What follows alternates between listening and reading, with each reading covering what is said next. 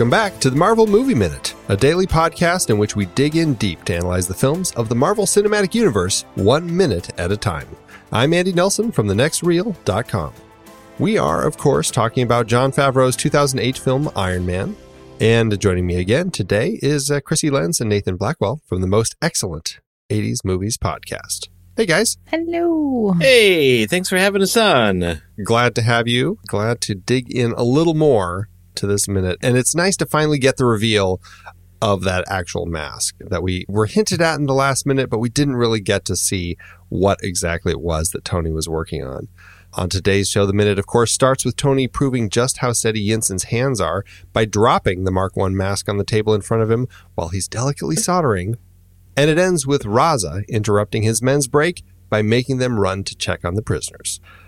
This is the mask. We finally get to see that mask in all its glory. And it's exciting. It's steaming.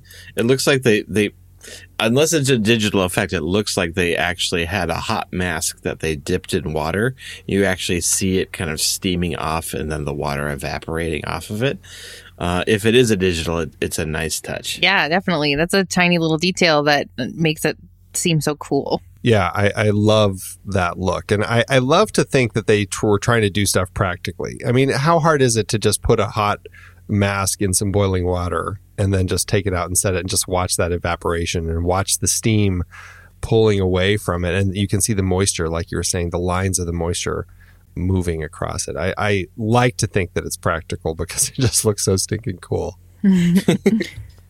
Yeah, and it, it doesn't need to be like hundreds of degrees hot. It only has to be like boiling water hot, you know? Right. Yeah. Just boil a pot of water, throw the metal in it, and then pick it up with tongs and drop it on the table. Yeah. You don't even need Robert Downey Jr. to do it. don't burn the actor. Get the get the prop master to handle that. Yeah, you have a production assistant in charge of the boiling water. Guys, if you're making home movies at home, don't burn the actor.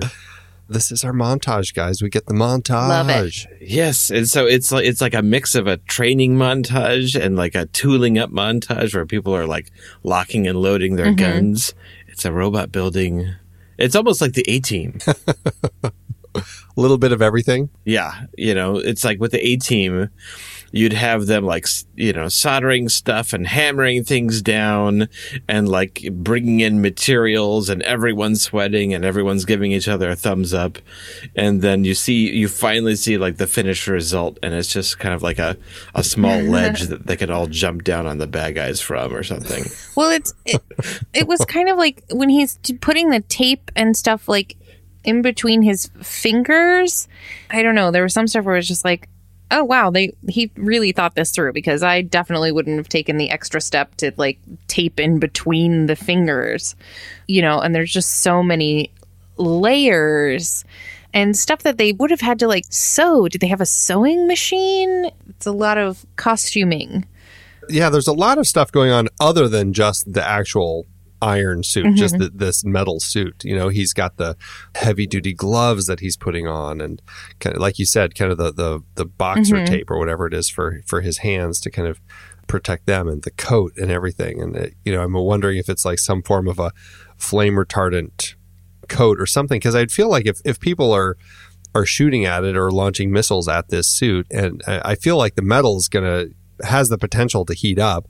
So you want something between you and that metal, so you're not just like you know getting giant burns on your skin mm-hmm. from from that. and it, and it looked like the collar in Yeah. particular looked like something you would you would wear when you're welding something big with like a, a you know a big arc welder or something that's going to throw throw a lot of sparks and throw a lot of heat that you would have like a big tall collar like that so i guess it makes sense that it would be part of his kit part of the things he asked for in his writer it's so nice that everything is so physical and real and and we're able to kind of imagine what it would feel like what it would it would you know because with, with a lot of these like fantastic superhero stuff the stuff that we were later going to see with with Iron Man like this feels real and it's it's a it's a moment where you want to feel like you're building a hero with uh, Tony Stark all these pieces they're like stuff that you've seen in real life There's something about the way that he's doing it, and yeah, it just feels so so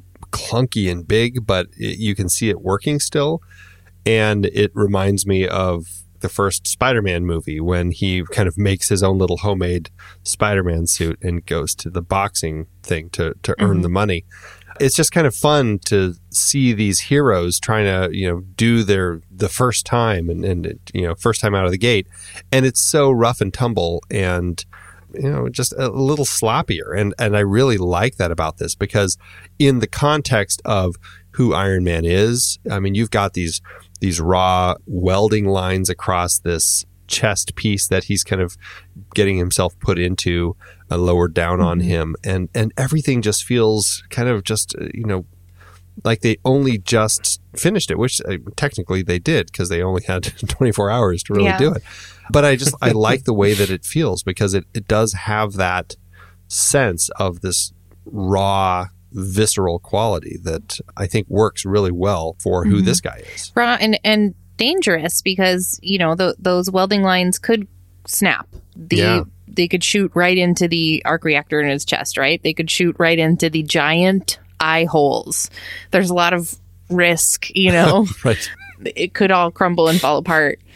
It's not perfect. It's not safe. And, and you definitely need this kind of bridge from where he starts off in the beginning of the movie as a real person to where we're eventually going to go with Iron Man. Yeah, right. Uh, getting that how we're going to kind of transition and see the character arc as he as he is growing and becoming the new Tony Stark, uh, kind of the the representation of who he is through the suit is also going to change over the course of the film. He, he's built. He's building a, a brand new persona. And at first, it's going to be a little clunky and awkward. And Right. It's not going to look great. it's going to take some time to slim down and get really efficient and, and look good. But I think I, I like too that how detail oriented and how many things, you know, you like get a sense that Tony is really able to multitask and keep you know, he always seems like he has 50 million things happening in in his mind at any given time. And he definitely does, you know, because they're memorizing how many steps until you turn right, how many steps forward. Like, you know, he, he thought the entire thing through from the knuckle tape to how many steps it's going to take him so he doesn't get lost in the cave because it doesn't have GPS yet. Yeah, and and that's a great touch because then we as audience members are trying to very briefly remember like the information that he's trying to remember, you know, how many steps left, how many steps right. We're really kind of um, experiencing what he's experiencing right now. and getting very stressed out that he's going to put on this heavy suit and and be like, "Oh God, how many steps have I lost? I got to go back. I, for, I didn't count." That yeah, that's literally what I do anytime that comes up with a movie. Just like anytime uh, someone has to hold their breath, there's this there's this is part of me is like, oh, I've been holding my breath for twenty seconds. Yeah, yeah. okay, it's just Right, you're like, was that 41 at steps, or did he did he turn down the wrong hallway? There's a whole 20 minute deleted Yeah. scene where he's like, "Oh, geez, I am. I was just in the break room. I'm just here. Right. I'm lost." I'll go back and start all Yeah. over again. It. Oh, there is a boardroom One, two, here. three, four, four steps. Turn left. Yeah. it's it is funny because we do see a, a brief shot as Raza's watching on the screen trying to figure out what's going on, and he sends his men to go look. There is a like a ladder or like a some uh, almost like stairs behind them, but in no sense through Oh, yeah. this entire film or through like looking at the the blueprints and the books or anything like that has it ever seemed like this is a multi-level cave? It's always looked like just a mm-hmm. single level cave. So it's just very funny. As i looked at that i'm like why do they have a set of like stairs back in the back there? Someone was changing the air filters. is that what that is maybe there's a little tiny upper level where some people sleep i don't know it's just it was one of those little things i'm like why is there stairs back there man yeah, it's a neat touch. Yeah. I've done some spelunking and I will say this cave is a very I mean it's designed to look like a cave with cave walls and everything, but in every other context, it looks very much like a set because it's so perfectly flat. And I've never walked through a cave that has such a beautifully flat floor as this one does. These guys did a great job. Yeah, they did. They, I mean, I, obviously, I'm, I'm assuming that these terrorists have been living here so long that they've actually done some cleaning and some. They've probably uh, done some, thrown in some dynamite, trying to kind of clean it up and make it look a little more workable for where they're going to be Mhm. living and sleeping and, and doing everything because they're hiding. Nobody, wa- they don't want anybody to know where they are. It's a very spacious cave, though. There are lots of, of chambers and rooms and places to run to and run from and hide people. That's definitely um, a high end market cave. That's prime cave real estate. And it makes me wonder if there's a tunnel that they haven't gone down yet, that if they do, it will take them to where the albino cannibals live that would inevitably eat Mm. them. Yeah, almost certainly. We can, we can get we can get the Descent films tied into the MCU somehow. Yeah, let's here. Let's check the deleted scenes Mhm. again. See if they've got See if we can find something there. Or if there's like maybe a cave realtor who's like, this is a four bedroom cave. Um, it's really nice and spacious, but if you want something, you know, a little bit more roomy, you know, then you're going to have to watch out because it does have descent monsters in it. It's got a pool, but inside that pool are cave dwelling monsters. albino oh, cannibals. Right. Just you may want to avoid that. You may want to avoid yes. Just FYI. That's why it's so cheap. right. the shot of that suit coming down over Tony when it lines up perfectly with the RT device in his chest. I love how they actually built that where he's got the circle in Mm-hmm. the front of his suit, which is completely unneeded, right? There's no It seems dangerous, logical like- reason to Uh-huh. have you don't that. want that exposed. That's the piece of you that makes you die. Right. right and have a little piece I, I i mean it must be reinforced glass or something because obviously bullets aren't getting through there either but i mean let's face it it looks pretty stinking cool. Mhm. we do as i mentioned we do have raza. Again i don't know what these guys are doing but he was obviously doing something. Maybe he was in the bathroom and now he's walking back up to the monitors and he's uh, checking it out and he says to his man next to him he says where is stark? And the man next to him says he was here a minute ago. And then he says look for him. And then the two guys go running off and they say let's go after me and that's the that's the Urdu translation again, courtesy of Mm. our friends over on Reddit who have helped me translate Oh. a number of these Oh. uh, bits. Well, that definitely helps. I thought he was coming in to ask about the air filters. Did you get them changed? I can't breathe. I'm having a hard time. My allergies. My asthma is acting up. I think one of my favorite discoveries in this whole moment of this particular minute, and possibly of this whole film, is as he tells his two men to go run, you see the two men disappear. But if you look very carefully, you can see a movie poster on the cave wall behind them. And that movie poster is actually a Russian Rambo poster. That's awesome. yeah, I see it right now. yeah, it's it's fantastic. Um, it is. Uh, I was I found this poster on a website. It is. Uh, it has the Cyrillic text on it. It is the only Rambo movie that was released in the Soviet Union. They banned the second and third films as they were Vietnam's greatest ally after the war, and they were also Mhm. pulling out of Afghanistan just a little over a week of the release of Rambo three. yeah, because Rambo three takes place in Afghanistan. Yeah. So I think that that's an interesting element that they chose to pick this particular poster because of the ties to Russia and Afghanistan. And here we are. They've, they're fans of, uh, of Stallone. Well, who It's, isn't? it's it's just fantastic though. It's it's such a nice little uh, thing to add there, and it's got the title like written in blood up at the top of it. Yikes. Oh, yeah, it's so good. I like the idea that one of them is a is a movie buff. Yeah, I'd like Yeah. to think so. I'd like to think so. And was let's see, was was uh, Rambo a, uh Paramount picture?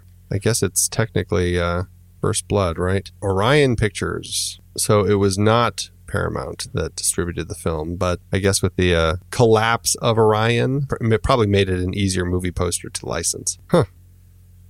Well, we also have a um, a deleted scene here, guys. Yay! It's a cutaway of Rhodes. It is. You know, it's it's actually interesting. Before we get to this scene, this deleted scene we're going to talk about of Rhodes, we actually have a scripted moment that I guess they didn't shoot. It is Pepper at Stark International headquarters. She's in the hallway. She sees Obadiah and Rhodey talking, and they both look very grave. And she goes to talk to Rhodey, and she's like, "So that's it? Everyone's pulling the plug and moving on." And Rhodey says, "There's nothing left we can do. If there was any indication Tony was still alive." And then Pepper says, "Spare me. I read the official email. Thought maybe you'd have something different to say." If anyone could figure out how to beat the odds, it's Tony. If it was you over there, he'd be finding a way to get you back or inventing a new one. Then Rhodey says, What do you want me to do? And Pepper says, Be a better friend to him. And with that, she storms out, Mm. leaving him stung. And then we cut directly to this scene that we're going to talk about this deleted scene with Rhodey actually going to get on the plane, and General Gabriel comes up and talks to him. I don't know. How does this scene play for you guys? Well, I, I feel like it's we don't want to be outside of Tony's experience. You know, um, it, it's great to know that his friends care about him, but I, I don't. I, I want to be trapped in that cave until Tony gets out. you Yeah, know? I agree. And I I also think it just plays a little confusingly because, of course, the general's like, "You're making a terrible mistake. This is a very stupid thing to do. All of these other men would walk through fire to have your career, and you're going to throw it all away to find your friend." And he's like, "Yeah, that's." That's about it. That's what I'm doing. Um, and the general's like, Godspeed, my friend. Is like, why does everybody what? so confused. yeah, it's kind of like a. It, it's kind of like a, a, a scene Yes, from a Michael yes. Bay movie. And it's like it's like a cliche, you know, that the general has to be like, "Why you can't possibly want to do this impossible thing?" Yes, I do. Well, I've always known you were going. What? Just say what you mean. Right, right. Like, yeah, it's it's pretty terribly put yeah. together. What? It just, and it's like at one point the general says like, "You want to go out in the desert and hang out with all the snake eaters or something like that." We're just like, "Hey, whoa, whoa, Right. whoa, buddy." Ooh, That doesn't, is that a- uh, a Harry hmm. Potter reference. I don't think they were Cool. snake eaters, were they? All that Parseltongue. Death Eaters, Right, Death but the snake they're comes out of the Eaters. mouth of the dark mark. So it's like he's Yeah, right. yeah. It's almost like they're eating a snake. he, he he never read the books. He just saw the movies. Just- it's a- he's just trying. He's trying. He saw them once. He knows Yeah. Rhodey's a Yeah. fan. He's trying to reach out to him and you know his own language. you know, trying to put it together. It's exactly like Nathan said though. Like you don't care what Rhodey's doing. Like you really don't care what Rhodey's doing to try and find Tony. You know, it's all about what Tony's doing to sort of save himself. I don't want Rhodey to get partial credit Yeah. for just for traveling over there. Yeah, and th- there's really just nothing that it gives you. And I, I think there were some other scenes that we do have that were also cut when we jump back to different people, whether it's Pepper or Rhodey, and we get these ideas. Inevitably, they were probably put there to just give us a sense of time as to how long he's gone. Because in the script, Gabriel says, "Listen, son, it's been three months without a single indication." Uh, so we're, we're getting a sense, and I, I think that's in the deleted scene too. We're getting a sense from that as to how long this has been going on. It's a very long period of time that Tony has been missing and kidnapped by these terrorists.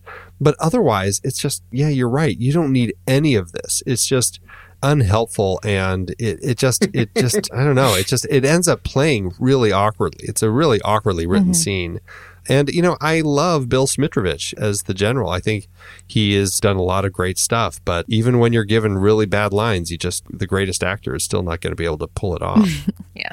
yeah. I think that's it I don't have anything else for this minute what about you guys I'm excited to see what happens next. I hope Tony gets out of this. Can't wait.